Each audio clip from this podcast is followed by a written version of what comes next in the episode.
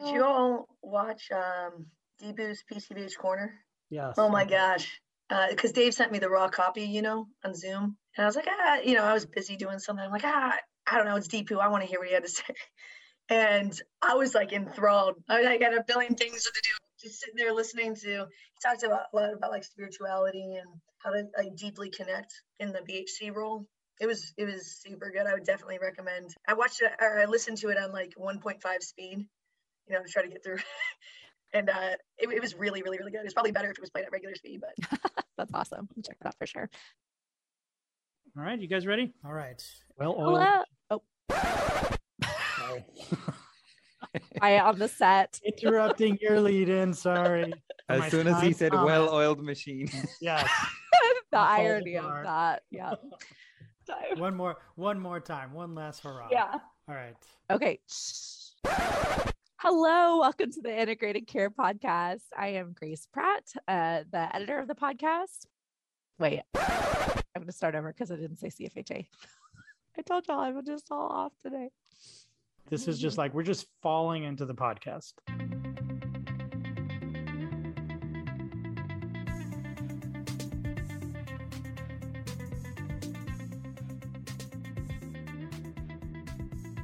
Hello, welcome to the Integrated Care Podcast from the Collaborative Family and Healthcare Association. I am Grace Pratt, the editor of the podcast, and I'm joined by two of my co hosts this morning.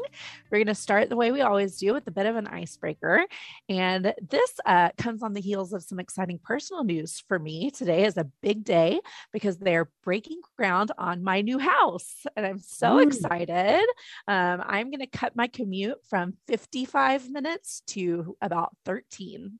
So it is going to be a major, major nice thing for me. Probably not till like next summer. It's going to be a while, but it cannot get here soon enough. I've been making that commute for about seven years, and I have found some interesting ways to pass my time over the years. Uh, so, what I'm curious to hear from you is uh, what do you do on your commute? Which is a little bit of a funny question for Naftali because of where he's joining us from this morning. so let's start with you. Oh man, yeah, yeah. I mean, uh, yeah. So half the time I walk from my home to my uh, garage, and it, it is an, an a detached garage, so I do have a commute of sorts. And so I will tell you what I do on my commute to my garage. Actually, um, yeah, my garoffice. I um, stop and I pause and I take a look at my grapes. Um, I love. I grow muscadine grapes um, on a sort of half trellis attached to my garage and they're like my babies and i look at them every day just kind of take a look at them even if it's like fall season now and most of the leaves are are gone or turned yellow uh, i just look at the different branches and the nif- different nubs this morning i looked at it and was like oh yep it's getting time to do the fall trimming and uh, just trying to think about where i'm going to be trimming and and then i after a few minutes walk right into my office so uh, yeah that's what i do on I was joking, but that is like the perfect little, and it reminds me of my of my grandfather, my dad's dad, who grew those grapes in his backyard in his house. So love that. What do you do with your grapes? Uh, well, so this was our first year getting a really nice crop. So I will make jam out of them. That's a really useful way. Juice is hard to make because you need so many grapes. I didn't realize how many grapes you actually need to get just a cup of juice. So I'll do that, but it's a lot of work for not a lot of not a lot out of it. So and then we just eat them. I love that. Uh, you forgot to introduce yourself. Oh, yes. I'm Neftali Serrano, Neftali Serrano, whichever way you're able to say it. I'm the CEO here at the Collaborative Family Healthcare Association, and I'd love to be part of this podcast. Thank you. and then we also have Deepu George with us this morning. All right, good morning. Uh, I am coming to you from the Rio Grande Valley. My name is Deepu George, and uh, I am an associate professor in family medicine at the University of Texas, Rio Grande Valley, all the way down in South Texas. Contrary to my usual mornings, today is dark, gloomy, and rainy outside. Um, not what people think of South Texas. Not the image that I was hoping for either. Looking outside my window today. Um, my commute is about 10 minutes, 10, 12 minutes, depends on traffic. It's turned into something uh, more meaningful over the last uh, four, three, four years or so. Uh, so my when my parents visited, um, you know, they kind of saw how busy my life was, and then they realized when I used to tell them I'm busy, like they're like, "Oh, you are really busy." he wasn't they, just blowing us off this yeah. whole time. um, but I realized um, I didn't know anything about their day to day stuff, and they didn't know anything about my day to day stuff, right? And so, what I do daily as I pull out uh, is I call my parents, and then I spend all my mornings driving. I, about ninety percent of the time, I'm talking to my mom and dad, and uh, we kind of end with a little uh, meditation or prayer uh, as I walk into the office. And so that's what I do every morning. That sounds very gra- both of your commutes sound very grounding. I was going to say that's fantastic, Deepu. Um, I wish I could talk to my parents every morning, but uh, yeah, they would just probably just talk to me about all the current ailments they have. Uh, so I'm not sure it would be very grounding. I, I'm not saying none of that makes it into the conversation. I'm just saying I talk to my parents, right? Sometimes it's about the weather. Sometimes I think, you know, mom, I could, you know, just Google the weather in Kerala and find out what's going on. like, tell me about you. I love that. That's beautiful.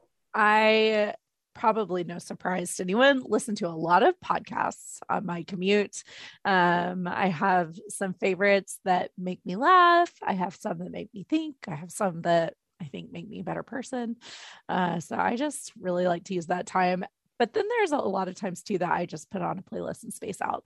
Like I said, I've been doing my commute for quite a long time and I really don't hate it. For one thing, there as a mother a working mother of four children, there's very little time that I'm not accountable to someone, taking care of someone, doing things, um, you know, taking care of situations, putting out not usually literal fires.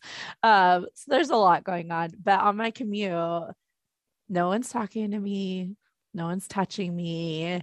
I can just spend that time the way I see fit and not have to worry about like I'm not avoiding anything. I'm doing exactly what I need to be and doing in, in the moment I need to be doing it. And so I am I do think there's there is going to be a little piece of me that misses that when I don't have to drive anymore. Although it did occur to me a few months ago, you know, I could like go to the gym and have no one talking to me and no one touching me, or go for a walk, or do a lot of other things other than sit in my car. Uh, so, anyway, I'm looking forward to that. I'm sure I'll have some updates for you guys along the months as they build. Um, so, uh, thank you guys for this morning. We're missing our friends and colleagues who can't be with us, but I think we're going to have a really great conversation about advocacy and policy and what does that look like and what's needed and how can we join in thinking from an integrated care standpoint. But before we get to our main conversation, Naftali has some news for us. Yes. So, uh, just some quick news. Kind of a best kept secret here at CFHA is that Sandy Blount has been leading the certificate in primary care behavioral health leadership for the last year. And it's a cohort driven uh, approach. And so there's a small group. Um, if you are a behavioral health director or leader, you are eligible for this uh, training. It's not for folks who are wanting to be leaders, it's folks who are already in those leadership positions and uh, want basically uh, mentoring, uh, guidance, training on the skills needed to make that work well. And Sandy Blount, as if you don't know who Sandy Blount is, you should look him up. Uh, many years at UMass um, as just one of the leaders in integrated care nationally for decades. Has lots of experience. He shares that uh, in biweekly uh, small group sessions. Um, I believe the group is limited to about eight to 10 uh, folks. And this is a year long uh, experience for this group, uh, getting to know each other, getting to know Sandy. He has guest speakers come in. I've come in for him several times, and other folks have. And it's just a great place to just develop your leadership skills. So, to check that out, you can go to our website, cfha.net, and just scroll down to where the calendar item is. And right there, you'll see the link for the uh, certificate in primary care behavioral health leadership that Sandy runs. So check that out. it's one of the ways that we are living out our mission to really support this generation of healthcare professionals uh, lead and develop these efforts. Because as we all know especially here on this podcast uh, for a lot of us it's uh, making stuff up as we go you know? Or it feels like that in a way as far as leadership standpoint goes. So we, would really like to provide some more scaffolding for these uh, young leaders. So yeah that's our news that's fantastic and such a great opportunity. Um, I hear more and more about different cohorts and cohort experiences and people moving through those kind of peer groups together with mentorship. And I think it is just such a great, uh, such a great way to learn and grow those skills. Thank you, Naftali, for that news. And we have a surprise addition to our podcast. Dr. Bridget Beachy was able to join us today. So, Bridget, would you mind introducing yourself and answering our icebreaker question about how you spend your commute? Yeah, my name is Bridget Beachy, and I'm a BHC and psychologist by trade out in central Washington, uh, the state of Washington, that is. And as far as how I spend my commute, I listen to audiobooks. So uh, it's I look forward to it, and I have it set up to, to where right when I turn on my car, it automatically goes into Bluetooth, and just wherever I left off, it'll start playing. Uh, and so it kind of takes the decision out of it, which really helps for mm-hmm. those mornings. Maybe you're not really feeling it. It's only about a 12 minute drive, but um, I've never regretted that I was listening to it. I'm always happier that I did uh, and started off my day on the right foot. Awesome. Love that. Um, are you more of a fiction reader or nonfiction? No, I like uh, all things like leadership, business. That was going to psychology, self development, um, any of those. Yeah, I'm, I'm kind of a, a, a sucker for growth mindset and self development stuff. that was 100% going to be my guess. I love that. And I'm so excited that we also apparently have Monica able to join us. Monica, uh, you Hi. are not late. We haven't started our main conversation yet. In fact, you're only about two minutes behind Bridget. So I want you to introduce yourself. And then our icebreaker question for today is How do you spend your commute? Ooh, that's a good one. So my name is Monica Williams Harrison. I am a licensed clinical social worker by discipline, but I am a BHC. Um, commute. So what I probably should be saying is that I spend my commute listening to our great podcast. That's what I should be saying. Uh, but I actually spend my commute usually listening to music. I like what's called trap music. So those of you who didn't know that about me know it now. Um, so I spend my commute listening to music to kind of set myself, hype myself up for the day or hype myself down from the day, one or the other. I love that. We all have a little bit different strategies. I'm so glad that everyone was able to join us. And this is a perfect time to pivot into our main conversation. So, we're going to talk today about policy and advocacy and what is needed and what does that look like and how how do we engage in that as interdisciplinary professionals who believe in and care about integrated care. So, I'm going to start just super broadly and kind of open that up. And I wonder when I just threw those words out there of policy and advocacy, like what floated to the top for any of you? So I told you before that when you floated this topic, like things went ding, ding, ding, ding, ding in my brain because this is sort of the space that I live in all the time. And sort of the overarching piece of it is related just to workforce because I think that's this. Well, there's two categories, right? Workforce and payment are the two categories of policy and advocacy that are huge related to integrated care. And by the way, I would say it's huge related to just mental health delivery, just period across the country. So when people talk about sort of the mental health crisis and um, you know all the need and all the demand, you know there is actually some pretty straightforward, simple ways. Well, simple in quotes, right? But simple ways that the changes could be made to uh, significantly improve the overall issue with mental health. Those same changes would also help those of us who are really trying to get integrated care um, right. So I'll list off a few, and then you all can respond to those, and particularly in your areas and how they affect you. Because the thing is, it doesn't affect ever. These things don't affect everyone in exactly the same way, um, depending on your state, depending upon the main payers that your patient, uh, the payer sources that your patients come from, et cetera. Right. All right. So here, here are the the main issues. So one, licensure types, right? So you've heard us here on the podcast. We're all a mix of different licenses, licenses, right? In fact, I think we've got almost all the licenses represented. We've got LMFT, LCSW, uh, psychologist.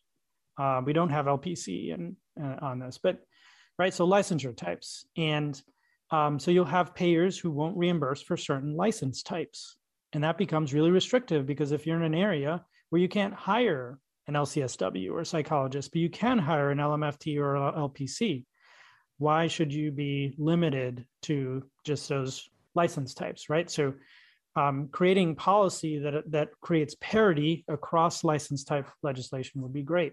Second issue, cross state licensure. It's another big issue, especially for telehealth, right? Um, if if you can't operate outside of your state, you can't really do telehealth effectively, right? Which is which is really ridiculous because if you're licensed in one state, why are you not a eligible provider in another state? That makes absolutely no sense, right? It's just state boards playing games and turf battles. So that's another big issue. Billing for trainees, another big issue from a workforce development standpoint. We can bill for residents, right, under supervision, but we can't bill for mental health trainees. So if you're MSW, you still have two years before you can get your LCSW, meaning that's two years where a business can't reimburse for the services you're providing, even if you're under supervision, right? So that's another big issue uh, for folks. And then a couple of uh, billing related issues, same day billing.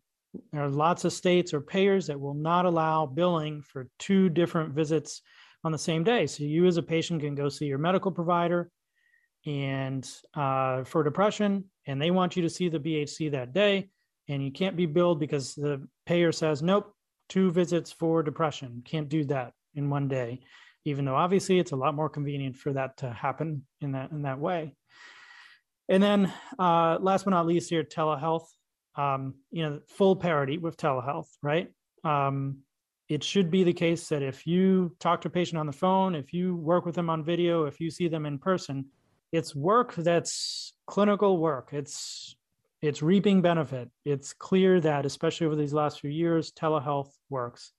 So, but not all payers will will provide equal payment or payment at all for telehealth. We did get good news from Medicare that telehealth will be continuing uh, to reimburse for uh, substance abuse and mental health treatment. So that's good. But other payers have to follow suit, right?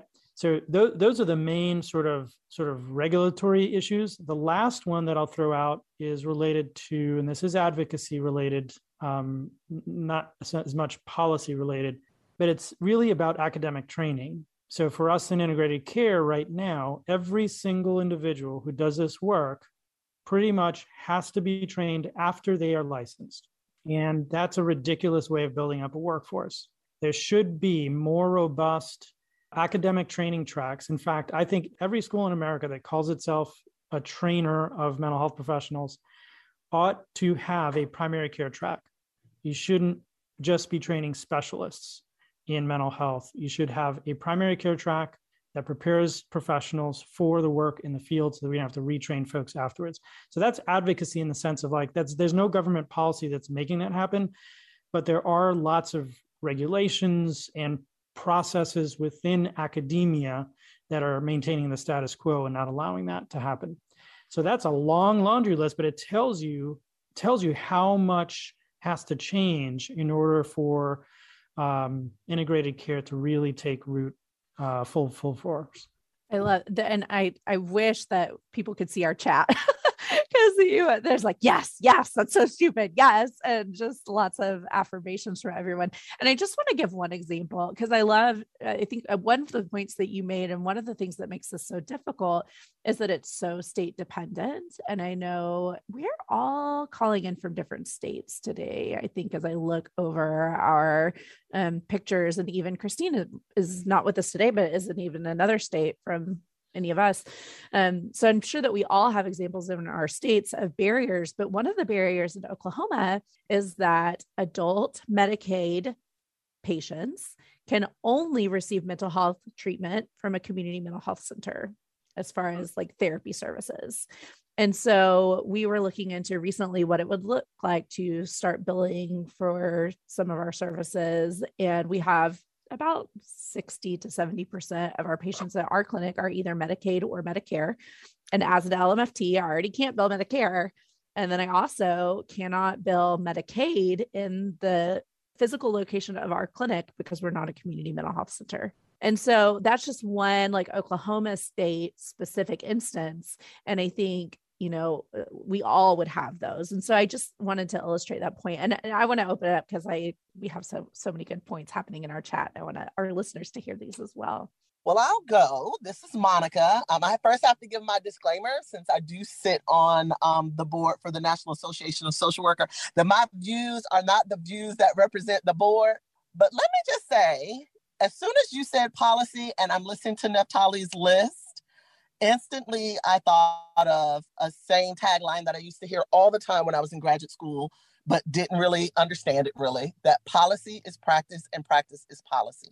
They are so in line with each other. And sometimes, as individuals, as professionals, we get so into the practice part without realizing that we have something to give in order to change some policies.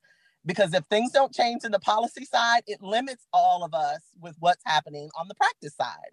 So you really have to be invested in both. And the truth of the matter to me, Monica, own opinion, is that our guilds, although we love them, although it's how we got our training, although it's part of made us who we are, they are still functioning in silos, which makes it very challenging for those of us who are in integrated care, working with multiple discipline types on a team that is welcoming to all to really function in true integrated care fashion at times.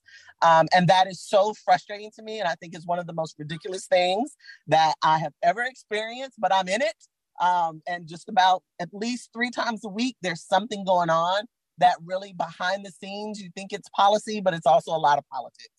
Um, so yeah, that's me. No, absolutely. I, one of the things, even beyond the licensure stuff, right? There's the guild stuff up front. There are even programs, academic programs that ultimately will funnel into the same licensure, like LPC. Um, they still have so many issues between those uh, departments. So we're in the process at our institution of getting four mental health disciplines to work together to create what Naftali talked about as a primary care track in the mental health discipline.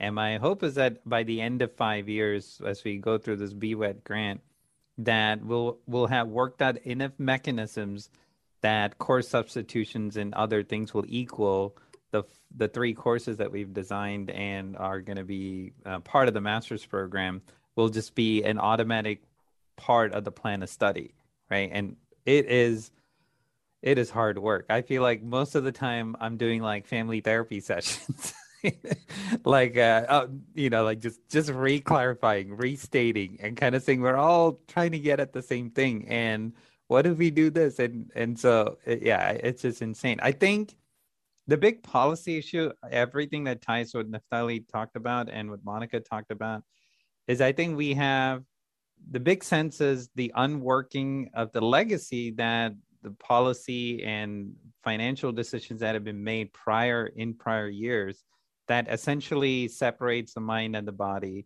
and kind of creates this parallel and unequal systems, right?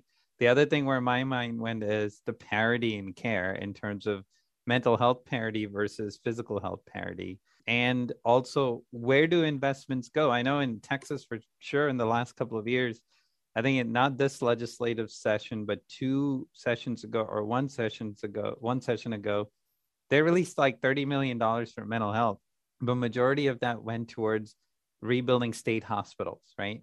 And kind of creating extra beds.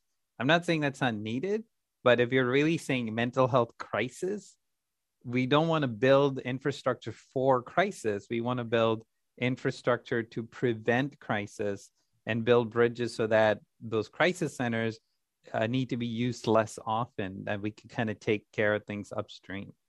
Yeah, and just pointing out, thirty million dollars is a drop in the bucket. I'm thinking about what our listeners might be thinking and putting myself in some of their shoes. And to me, for me personally, a lot of times the snag becomes to be I can see the problems. We can, uh, like, we in this room, the Zoom room, can agree on the problems. And we can even get a lot of other people sometimes to agree on the problems, but it's just so big. And it feels a little, I feel like this tiny little speck of a piece of something in the big picture. And so, what can we say to someone that's feeling overwhelmed?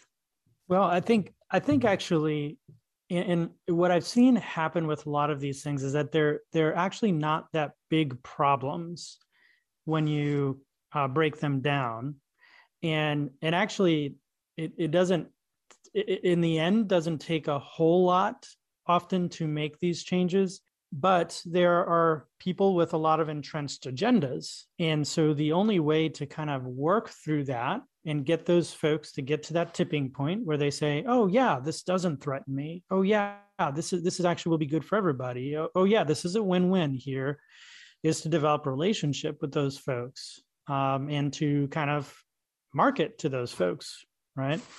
And and I think we each in our small ways can do that. I mean, like, you know, Deepu's example is a great when Deepu told me about that, I think it was a couple of weeks ago, that work that he's doing, like that's just happening at one institution, right? At UTRGV. But that's like fantastic work that Deepu's doing. Now, if Deepu has success there with bringing these departments together, right, which is not changing state policy, it's not changing, you know, the world and and payers, but people then notice that right? Other institutions notice that. Other entities can maybe talk about that and say, hey, how did you do that? How did that happen? And that's how these things happen. It happens at slowly chipping away, um, you know, building those relationships locally and uh, marketing to those folks. And then all of a sudden, you know, like kind of like what happened with telehealth in the last couple of years, a situation occurs where people are like, oh, we need this telehealth thing and um, the reason it worked was because there was actually a lot of people working on telehealth, the uh, not just the tech side, but the policy side, et cetera. And they were ready when COVID hit to say, hey, telehealth can step in. We can do these things. We can do this. And then, boom, you saw how quickly telehealth adoption happened and also how quickly policy change happened at the payer level and at the state and federal regulatory levels. And actually, that was a great lesson for me because I realized, holy smokes, literally within a week, policy and practice shifted within one week. It shifted, which meant this wasn't as hard as what we thought it was going to be or how they how it was pictured right within one week we shifted all that so uh, most of this stuff is of that quality. We're just following an entrenched path. We need to build relationships with those folks. And really, if you're sitting in your car today thinking, well, but I'm just a BHC at a local clinic, like, yeah, you're just a BHC, but you have an opportunity to tell story. You, you have an opportunity to connect uh, with whoever's around you. You even have an opportunity to, to do advocacy within your own institution to to to build up the the understanding of what integrated care is about, how we're about breaking down silos, how that's better for patient care, et cetera. And all those little things actually do make make a big difference in the end. I actually think the BHC has much more to bring to the table in terms of advocacy and policy than they think because you're in it right like you're in it you're you're experiencing it day to day in your work so there's a level of experience that you bring to the table to those who are on the policy level that nine times out of 10, they probably don't have. So they want to hear from you. They want to know what's working, what's not working, where are you hitting roadblocks, what ideas that are innovative that you might have. Like they want to hear from you. So you actually have a whole heck of a lot to bring to the table more than you really realize. Absolutely. There's a vantage point that only you can speak to about everyday hassles and graces and wins and victories that you have in a primary care setting, um, and nobody else can really speak to that. Not to kind of uh, you know put a shameless plug in here, but for the PCBH forum, one of the sessions that we did was called "Get Involved: How to Influence Integrated Care Legislation," and um, Stacy Ogbeide, Linnea Lindsay, Stephen Gillespie from um, APA, and Roger Smith from AAMFT came together for a conversation, both Stephen and Roger kind of representing a guild kind of a perspective, whereas Stacy and Linnea just talking about the importance of just grassroots engagement uh, with different uh, people in your state, right? So there may be communities, there may be societies, there may be just even your guild organization may be doing something for integrated care and just staying uh, close to those um, events and signing up for those things because you don't have to do the big policy firefighter kind of issues that may come up, right? Because every now and then you're going to hear, oh, COCM policy versus PCBH policy or whatever. But those are like the big things, right? But there are lots of grassroots things that can happen across states. And I think Oregon is a good example for that. Um, and I know different states have done that. Yeah, absolutely. And and uh, here at CFHA, um, so we also, in addition to that really great session at the PCBH ELO, there was an a policy extended learning opportunity. That's what an ELO is, and uh, that cohort of folks is a cohort. The folks who took that, we're gonna we're gonna try to organize that those folks here in 2022 into a cohort, a peer group to develop their advocacy skills and help them with their local issues and help them build up their skills in advocating for whatever it is that's going on in their particular neck of the woods. So that's that's something that folks can also join if you're a CFHA member and are interested in in becoming more of an advocate. Just keep an eye out for that as well, because we know it's it's important to have good advocacy skills and know how to do that to to affect change. But we also, on the other hand, I want you to know that it's not it's not that complicated. It usually just takes finding your voice and understanding very specifically the issue in front of you. So what it is that what is the change that you wish to see in the world right? You need to be able to articulate that. As long as you can articulate that then it's just about creating opportunities to share the good word sort of become a, a sort of evangelist for integrated care wherever whatever space you're in. I've been accused of that. And i i said i completely agree. And um you know one of the things that does terrify me not to get like negative on us I was like pumped up by what Naftali said. Now I'm going to bring us down. Uh, one of the things that does terrify me is the quality of integrated care that exists. Like Naftali said, it's not academic institutions, and if there are, uh, the one you know, there's not that many. And then you start thinking about quality control there. And so what that means is there's a lot of folks who have zero training who are going out and they they get a grant, they're plopped into a clinic, and they're set up to fail from the beginning. And the quality of integrated care can be marred by okay this is what they think that it is because folks don't have any training. And so i actually kind of had like almost like a internal crises the other day where i'm like am i going to do more harm than good by advocating for something that i actually think can be very harmful uh, if it's not done? I mean it doesn't have to be perfect but my god if it's somebody just wakes up and is like oh i'm a bhc there's a lot of harm that could be done um, and I've seen it unfortunately, and it scares me. So, yeah. uh, which, truthfully, I think is a good thing because now, as Naftali was saying, if you can articulate the problem, well, then you can do what you can to contribute to that. And so that's just another part of my lens of what I mm. want to do in my career is to help that not be the case. You know, to give high quality and so I don't know if you guys have thoughts no, on that or if I, I just derailed the conversation really bad. I'm with you. Yeah, yeah absolutely. One of the things that I made very clear to all of our, I mean, Department of Counseling became like our first allies to kind of, you know, bring everybody else around the table. And I'm, uh, they were gracious enough to let me make them go through a couple of things that they probably didn't want to. So they did a four day intensive, all the faculty, and these are faculty in per established programs.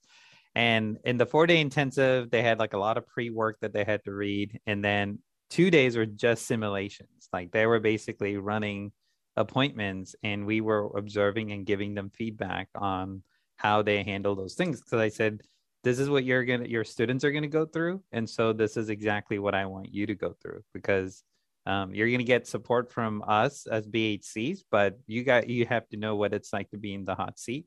And then the other thing that I always emphasize is this work is discipline agnostic it doesn't matter who you are because when you're in a primary care setting they want help with any behaviorally informed things that you can do for any number of conditions. So it doesn't matter if you're a counselor family therapist psychologist. What matters is that you have the competencies to mirror primary care and that you're taking into the gather acronym almost as part of your dna as you walk in the door right? And so that's what we want to really train for and I, we realized after that initial um, investment that we need more work. And I, i'd reached out to naftali to do like continuous ta to kind of get the faculty really trained right? So like if you are going after a integrated care track in your institution you have to invest in the quality control right? Meaning you have to expose them to national speakers models literature.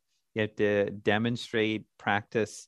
Uh, no one should be teaching integrated care related stuff if they haven't at least done simulations right at least i mean because you know we can't get everybody to um, want to do bhc work and then teach but uh, and we're in a in a learning curve, right? Because I, I have no idea where this experiment would go. Um, but you know, the next few years we'll kind of figure out where it ends up. Yeah, and I, I think it's cool that we all do our part. Uh, I love. I can't wait to see what happens with that project, Deepu. Uh, during the the conference, I had a lot of folks say like, "Hey, are you on um, are you on YouTube?" You know, and I'm like, "Yeah, we got a YouTube channel." And they're like, "That was my onboarding." And so part of me was like, "Oh, that's cool." The other part of me was terrified. Like that was your onboarding. I mean, I think we have some pretty cool videos. You know, check it out at CFHA. But um, it's got to be more than that. So I mean, so right? I, I, think I think I'll try I'll try to play the uh the the calm wise old man here on the podcast. All right. Yes. But, so so I'm I'm totally with you there, uh, Bridget. And, and like ten years ago, I was having the same sort of thoughts. And then kind of it, it hit me at some point that you know th- this is actually pretty normal. So if you look at medicine, my wife is an emergency medicine physician, most of you know. Um, her discipline is really pretty new. Um, it's about 50 years old, actually. And so when it first happened, there was you. It's hard for us to imagine. There were no emergency room physicians. There, there was an, actually an emergency room. That's where the word came from. It was just a room in the hospital where urgent cases would come in, and it was staffed by could be a psychiatrist, could be a urologist, just by random people would just staff the room and do basic triage. So basically, no one was trained in life saving emergent care. It was just this hole in the health system. And there was actually a lot of entrenched interest against having uh, emergency physicians as a specialty.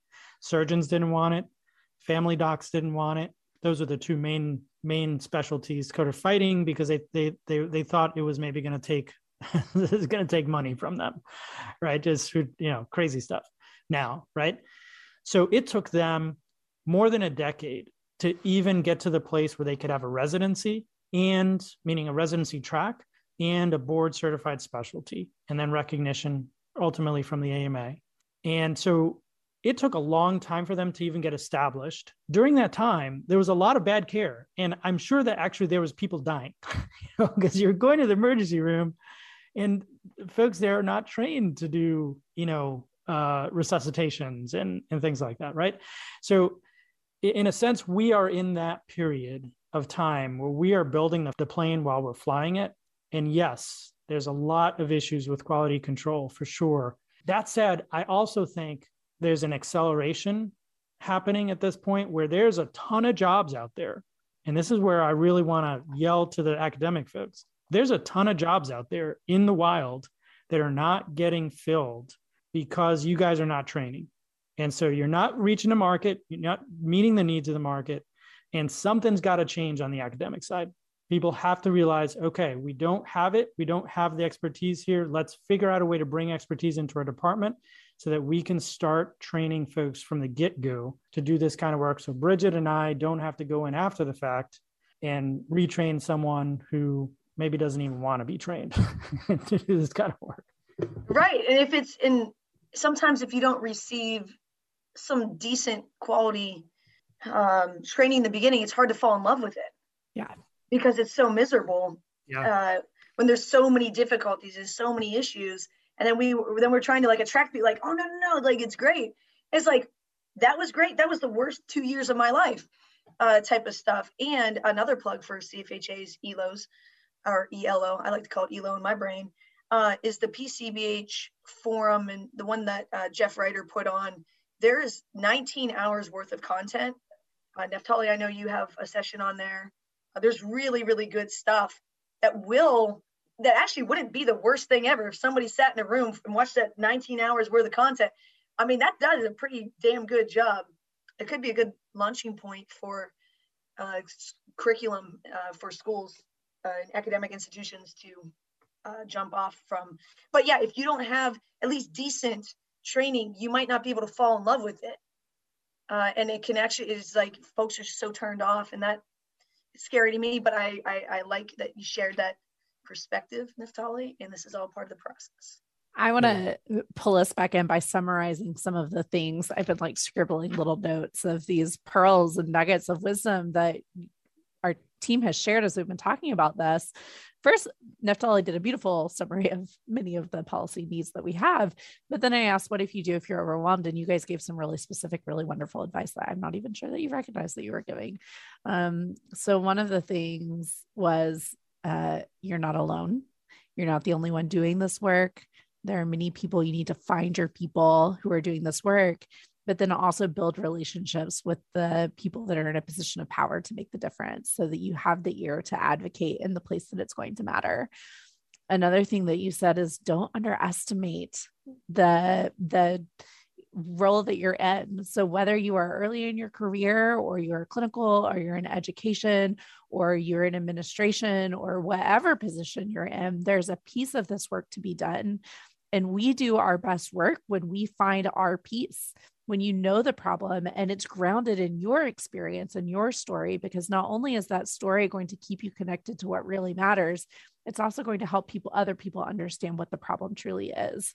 So find your problem and your way that you can contribute in the context of that community of people who are going to be doing this work with you and then look for the pockets of opportunity being in the right place at the right time being ready to speak up and say I mean, the pandemic has been such a great example. Just like you said, Naftali, we have felt like the healthcare system is is is too big and too broken and then to see it turn on a dime to see that change happen so quickly, uh, not to be too systems theory on us, but uh, when there is that huge monumental shift, there's such an opportunity. So there's many ways that change can happen. There's the little incremental chipping away that we do, building the wall of we do one piece and then the next piece and the next piece and we keep going. And change is absolutely built that way. But the other way change is built is something breaks or something happens and we are ready to jump in in that moment with an idea with a solution with a plan and to do the work to make the change. And i think that whether you are someone just speaking directly to our listeners whether you are someone who feels like you have a whole lot to offer or feels like you have a specific story or not you do. And I would just invite and encourage people to look around at your sphere of influence, look around at the patients that you're seeing, and remember what Monica said at the beginning that policy is practice and practices policy. So we are affecting change in whatever our bubble is, and we can bring those things together through organizations like CFHA, through um, you know conferences, or even just those connections of community that we make to bring about you know those changes and see the difference that we want to see so you said all of those wonderful things and i just wanted to really pull them out and highlight them because it feels very encouraging to me and i know that it will for our listeners as well. Man you are you are good grace. I just have to say that uh, i'm always impressed. yeah, yeah. she's a fan She's like man. My favorite thing to do to bring it all together like that. I want to you know our, our time is getting short. Are there you know other thoughts that you guys want to share or um, you know closing thoughts before deepu just had to leave us too and i'm going to do our closing meditation but any final thoughts before we move to that no i think i think if if if you're listening to this and you're you're pumped up or I guess if you're not pumped up and discouraged, uh, I just encourage you to reach out. I, I think um, you know find us at CFHA. Uh, we're we're we're looking to energize and support folks who maybe feel intimidated, feel like it's not their thing, and we want to tell you, no, it is your thing. You, you can do it, and we'll be there with you. You know, we've got a great community of people who are, I know for a fact, are are, are enjoy reaching out and uh, peer mentoring, etc. So reach out to us, cfha.net, Bridget and David's podcast. Find it on integratedcarenews.com, uh, which links up to their YouTube channel. So there's lots of ways to, to get plugged in. If you are interested in that policy champions group, just keep an eye out for it on the list serve and on our newsletter. We'll be launching that sometime Q1 of next year. Oh, last thing, uh, families and health. Also, if you want to just learn about policy, the Families and Health uh, Journal, our, our, our journal, has a section on policy. Um, and actually, if you go back to the last few years, there's some primers on policy. So if you're like a newbie and just want to learn basic terms like what is Medicare, you know, there's there's some primer articles on there that are really simple and straightforward that you can look through as well. Yeah, and I really like what you said, Grace, about finding your sphere of influence and sharing stories. I think it's really exciting on the CFHA listserv when uh, folks go out of their comfort zone and say, you know, I kind of feel uncomfortable doing this, but I'm going to share the story from the clinic. I think that we do underestimate the power that that can have, like in like ourselves, uh, because I I know that when all the emails that are coming through, when there's one that has a story of something that they did in clinic where it made a difference for the system or for the patient i get pumped up by that and it's like it allows us to keep going you know it's that fuel and that inspiration for when there are those dips where you're like man is this too tall of a task or maybe am i doing more harm than good and all these like th- thoughts and doubts pop into our brains when you're able to to read those stories that at the end of it is a person's life it's being impacted in a positive way it pumps everybody up so uh, I, I, get that it's probably scary. I used to have a severe uh, public speaking phobia, and now I, I love it. So put yourself out there, exposure therapy on yourself, and write it, man, and let it let it fly. Those are some good encouragements and great resources. Uh, as always, Deepu has chosen a perfect ending meditation for us that I'm going to read for us now. This is called Belonging by Rosemerry Wahtola Trommer. And if it's true we are alone, we are alone together, the way blades of grass are alone but exist as a field. Sometimes I feel it the green fuse that ignites us, the wild thrum that unites us, an inner hum that reminds us of our shared humanity. Just as 35 trillion red blood cells join in one body to become one blood. Just as 136,000 notes make up one symphony. Alone as we are, our small voices weave into one big conversation. Our actions are essential to the one infinite story of what it is to be alive. When we feel alone, we belong to the grand communion of those who sometimes feel alone. We are the dust, the dust that hopes, a rising of dust, a thrill of dust, the dust that dances in the light with all the other dust the dust that makes the world. Thank you guys for being with me. Thank you for our listeners to joining us. We'll talk to you again next month.